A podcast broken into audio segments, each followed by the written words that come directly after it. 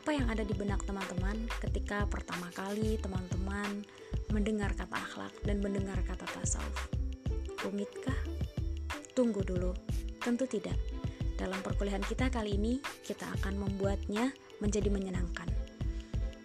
Untuk itu, mata kuliah ini penting bagi teman-teman sebagai calon guru.